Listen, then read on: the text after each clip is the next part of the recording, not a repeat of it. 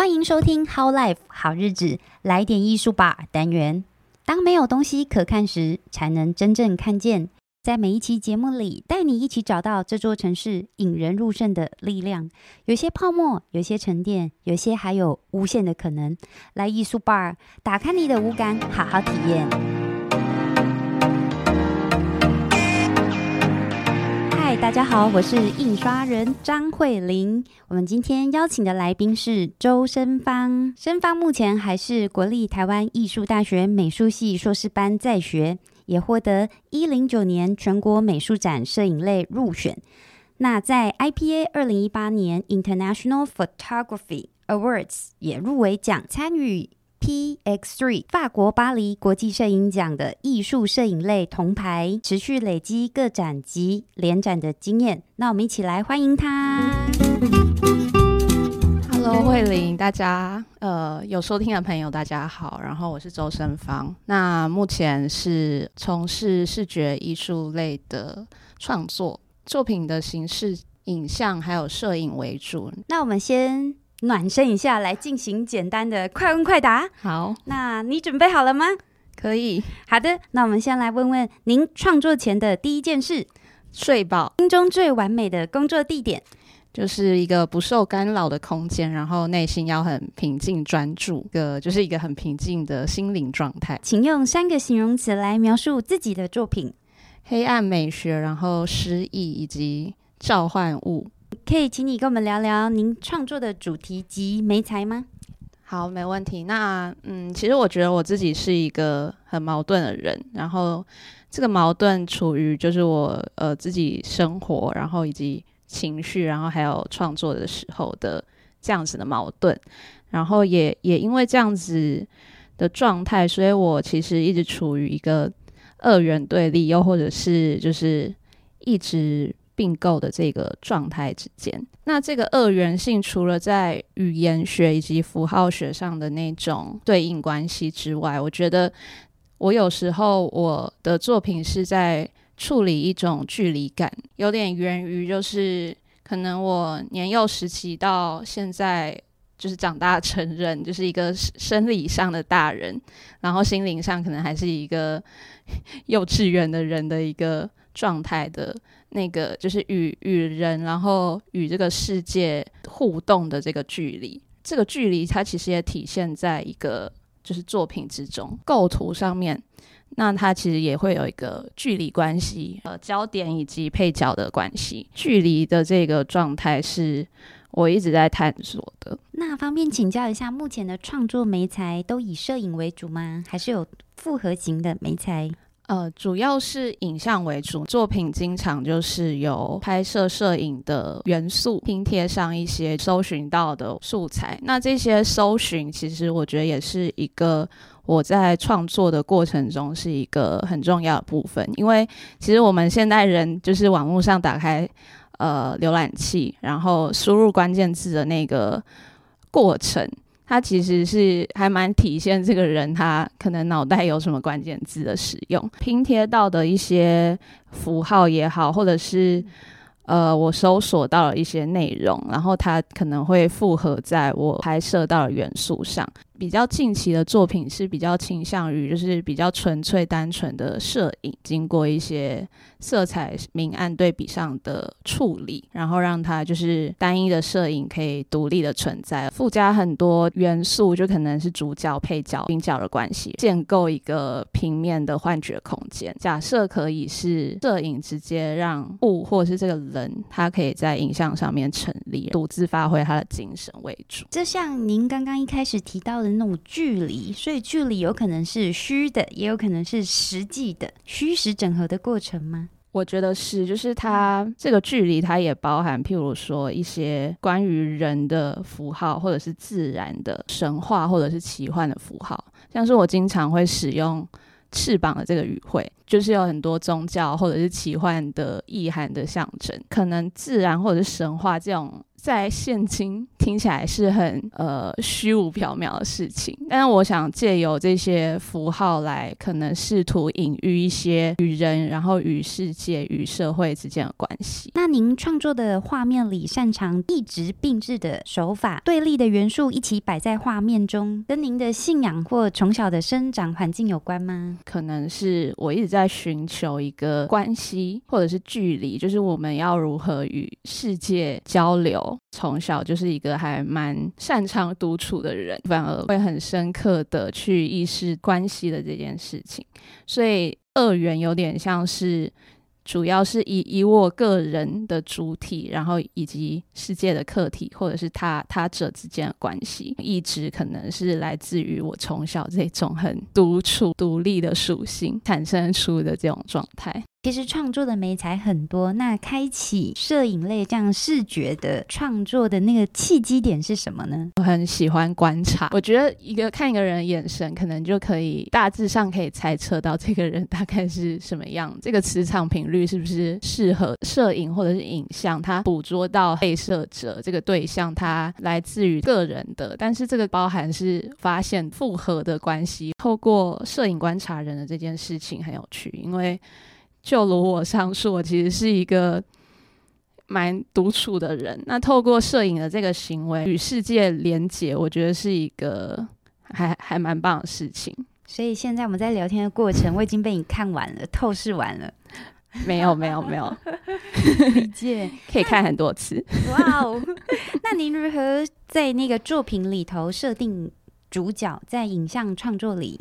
呃，我我通常还是会以一个人像作为主角。他需要具备什么特质吗？我在这边想要特别来寻寻求未来可能可以跟我一起影像创作的人。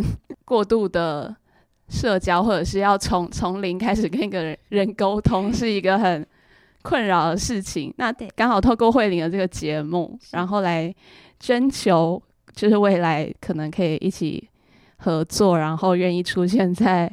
我作品里面的朋友们，那我过去挑选我的呃被摄者，他主要还是有一个我个人对于呃人的身体的这个美感上的主观性，就譬如说女性比较纤细修长的体态，呃，我其实近期发现就是这种每一个人他的自自然的。状态，然后以及五官，就是很很特别的五官，而不是 就是现在可能 IG 网红很多比长得比较一样的。现现在我觉得，反正就是自然，然后有特色。其实我觉得自然跟呃自信跟不自信这种东西，我觉得也很有趣。就是因为我们现现今的这个时代，可能是因为。网络平台、社交平台这种呃，很需要大量个人照、个人形象的建立的这件事情，照相机取得很便利，然后让让我们产生很多容貌焦虑。我们会可能需要套很多滤镜、美镜，然后不可避免的或多或少都会。然后，然后我自己也会使用，大概可能二三十帕，就是，但是我觉得可能调到一百帕那种变成。变成那个下巴很尖那种，可能就不太好。拍摄人像这件事情，然后五官上面的一种自信或自卑，是我未来也很感兴趣的一个议题。特别是我们身为女性，容貌上的事情就会被放大检视。但是我们要如何在这种现今的潮流，又或者是困境中，找到一个与世界和平共处的方法，然后很很自在的去面对自己的外在与内在，我觉得一个蛮有趣的方向。所以这可能也是我未来创作会思考的部分。理解。那肢体上可以如何配合？万一这样笨手笨脚的也可以吗？我我觉得我自己就是一个笨手笨脚，对，因为我是也没有音律的人，哎，对，所以所以我觉得其实就是笨拙的很自然的话，我觉得就就是一个很可爱。作品《众生》在一零九年全国美术展获得了入选奖。请问当时创作的灵感来自？哦，当时其实也是很巧合的，就是创作这个作品的时候是一个呃高中的朋友，然后她好像那个时候怀第二胎。我我在社交平台上看到的时候，我就哇，就是大家人生进程的脚步都非常的不一样呢。就是就是我还在这边，可能就是睡到睡到下午才醒的人，然后这个我的朋朋友同样年纪的人，他已经。可能生第二胎，然后在自己的工作领域也也很有呃打拼，然后有成就。我对于呃女性，然后还有母亲的这种角色，其实一直都是抱有一种很崇敬，然后很尊敬的心，因为我觉得女性她她愿意为了一个新的生命出现，然后她愿意舍弃她很多个人的，无论是时间，然后身体上的消耗。然后你可能生完肉就松，脸就垮了，然后很可怕。然后，然后你还要喂奶，然后有的没的，反正反正我看，我就觉得母亲很伟大。然后特别是，呃，因为我的母亲她她也是一个非常优秀的人，然后但是她很善良的人，但是她就是可能因为疾病的关系，然后就是在我小时候就离开了，就是。去当天使，所以母亲她是一个很伟大的身份。其实我不太确定母亲她到底是只是一个身份，还是她有包含更多。所以众生的这个作品，它其实是在拍摄，就是我我那个朋友他孕即将临盆，然后他愿意就是信任我，然后让我拍摄。那其实也是很单纯的那个画面，就是一个黑白的影像，面向不同方向的脸孔以及肢体结合在一个平面上，残影的视觉。我觉得他的眼神里面有一种未知，那个未知可能是来自于哦，我个人的诠释，就是我诠释他的眼神，是我认为他他在思索他与小孩。然后与世界的关系，然后我觉得众生它其实包含一个很有点悲伤的，因为我觉得觉得婴儿他在母亲的子宫里的时候，他他其实是拥有人的身份，但是他他不用独立的生存在这个世界，所以他是一个一个很自由，然后可以逃逸这个。世界社会带给他规则的时刻，其实是最自由的人。对对，然后其实走路也是妈妈在走，然后吃饭也是妈妈在吃，反正就是她她很自由。那个女性，我觉得她她可能是更不自由，她可能即将更不自由。然后，但是这个小孩他出生之后，他也要受到世界规则的束缚。生而为人嘛，众生皆苦。所以他也会面临他悲伤与与喜悦，那我觉得可能悲伤更多一点。造就您创作的黑暗美学的那种诗意感的开始吗？我觉得可能是，就是因为对这个世界还是比较充满着一种不乐观的状态，就是还是一个悲观主义者。然后我会探一直在思考，就是人为什么会存在，人存在的意义，就是有点像过去哲学，我们一直在寻求的那个人到底是什么的这件事情。然后我觉得我在创作中也是一直在思考人为什么存在，然后甚至是这个世界很虚无，就是一个虚无主义者想要寻求这个存在的意义，所以我就是一个卡在一个很极端的。二元之中的一个人，也很丰富哦。那另一件作品是一个神话系列，是《Voyeur of Mythology》，也入选 PX Three 的铜牌奖。对，同时这系列也获得 IPA 二零一八的入选奖。那您如何定义你的神话世界？哪些元素是你觉得？重要的，其实我那个系列的作品，人像还是以一个单一，就是他他没有，其实没有是可能是复数以上的人有有一个互动，它还是一个比较。偏向我个人就是形式美感上的摄影，比较绘画性的思考。打开一个空白的视窗，然后我将呃可能我拍摄的对象的素材，或者是我寻求寻找到的一些关键字的素材，给幻觉的空间。那这其实也是过去的绘画一直在探讨的问题嘛，就是可能可能过去文艺复兴时期，然后呃。就是他要再现一个经典的神话故事寓言。然后其实我是透过影像来做这个工作，因为我没有办法像达文西，达文西就是画蒙蒙娜丽莎 之类的。但但我觉得这这其实并不单纯只是呃技巧层面上的问题，就是不不单纯只是可能在绘画写实功力上我无法达到，所以我使用影像。而是我觉得影像就是像我刚刚跟慧玲讨论到的，就是它它包含到了这个被摄者他他自身自带的一种精神，一种灵气感，对他的灵魂或者是他的一个姿态，所以所以我觉得他他是绘画无法达成的，对，所以才会比较使用于影像来来足够这个绘画性的。空间。那您的创作历程里有受到哪些大师的影响吗？比如美国超现实主义的暗黑摄影大师 John Peter Wilking 的。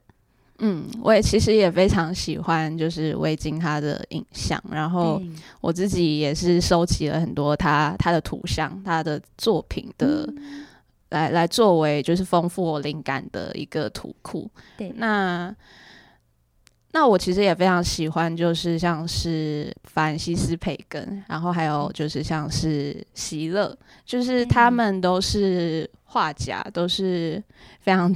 知名的大师，他们吸引我的层面其实是，呃，因为虽然我的作品，我还是追求着一种比较细致的处理。那培根或者是席勒，他的笔触非常的张狂，跟细致脱钩，但是我觉得他们的情绪表达非常的爆裂，真的是很源自于艺术家的那种精神的爆裂的那种状态。我觉得我很羡慕他们可以。做到这么绝对的传达，因为就像我我刚刚所说，就是我对于我的作品，或者是我我与人的关系、世界的关系，还是处于一个距离感。那其实摄影这件事情，它也是我觉得也是距离。譬如说你在缩放你的光圈、你的呃焦段的景深，然后近远，然后构图，就是你都是处于一个相对来说。比起绘画，或者是可能行为更加保险安全的状态，就是你可以把自己放置在一个对你来说相对安全，然后你也可以掌控你你的人生状态、你的心灵状态，然后你可能相机关闭了，你一切就关闭了。所以，呃，培根或者是席勒他们的作品，它反而是一种非常爆裂，就是嗯。它是一个情绪的爆发，然后你可以从它的笔触的线条，然后它的速度感，或者譬如说席勒，它其实有一些比较神经质的一些线条的抖动，很细节，但是这个它的线条除了这种神经质之外，又带有一种。自信，然后这个线条里面感觉有一种很细致的感受。那培根他就是非常的有一种体块感，然后他的身体好像是一种血肉模糊，然后好像是溶解开来，在这个世界爆发开来，然后很像爆破了的那种状态，然后很有速度感。那他们的颜色表现上呢？其实我觉得席勒的色彩是还蛮。优雅的。哦，然后培根很冲突哎，对，就是然后培根它的它的色彩又非常的强烈。我记得培根他好像有跟动物的肉块，然后一起合照的一个肖像照，然后我一直觉得哇，我我未来一定要我也要复刻一个，可能抱个猪头吧，我想，很有趣的画面。对，您有曾经构思过把自己放在那个画面中吗？有诶，其实其实我在四月份 M M 画廊的个展里面，我自己就有一件作品是是使用我自己的身体，然后作为这个作品的主体，然后就如上述，就是我觉得要要寻找一个可以跟我对话的人，我觉得是非常的疲累，然后我自己可能或多或少有点抗拒，呃，寻找模特，然后要要要跟他，因为我我可能会想太多，我我。我就是会很担心，就是对待他的方式啊，诸如此类的。未来我可能也会有一系列，就是以自拍的肖像照为主。我也是很喜欢，就是有一个女摄影师伍德曼的作品，然后她也是呃拍摄自己的肖像或者是裸体，然后跟空间有一个互动。她也是一个我非常欣赏的摄影家，然后艺术家。她的作品也是有这种阴郁的气质。谢谢申芳今天为我们带来精彩的分享。那我们也通过摄影将个体建构的世界升华为令人醒狮的视觉体验，植入一种新的日常感受，进而使观者重新来评估身边不停出现的简单事物，还有距离感。今天非常谢谢申芳的。分享好，谢谢慧玲，还有呃收听的大家，谢谢。那我们最后会放上那个申芳的 IG，如果大家想要报名，慧玲也可以啦。太好了，谢谢。好，谢谢。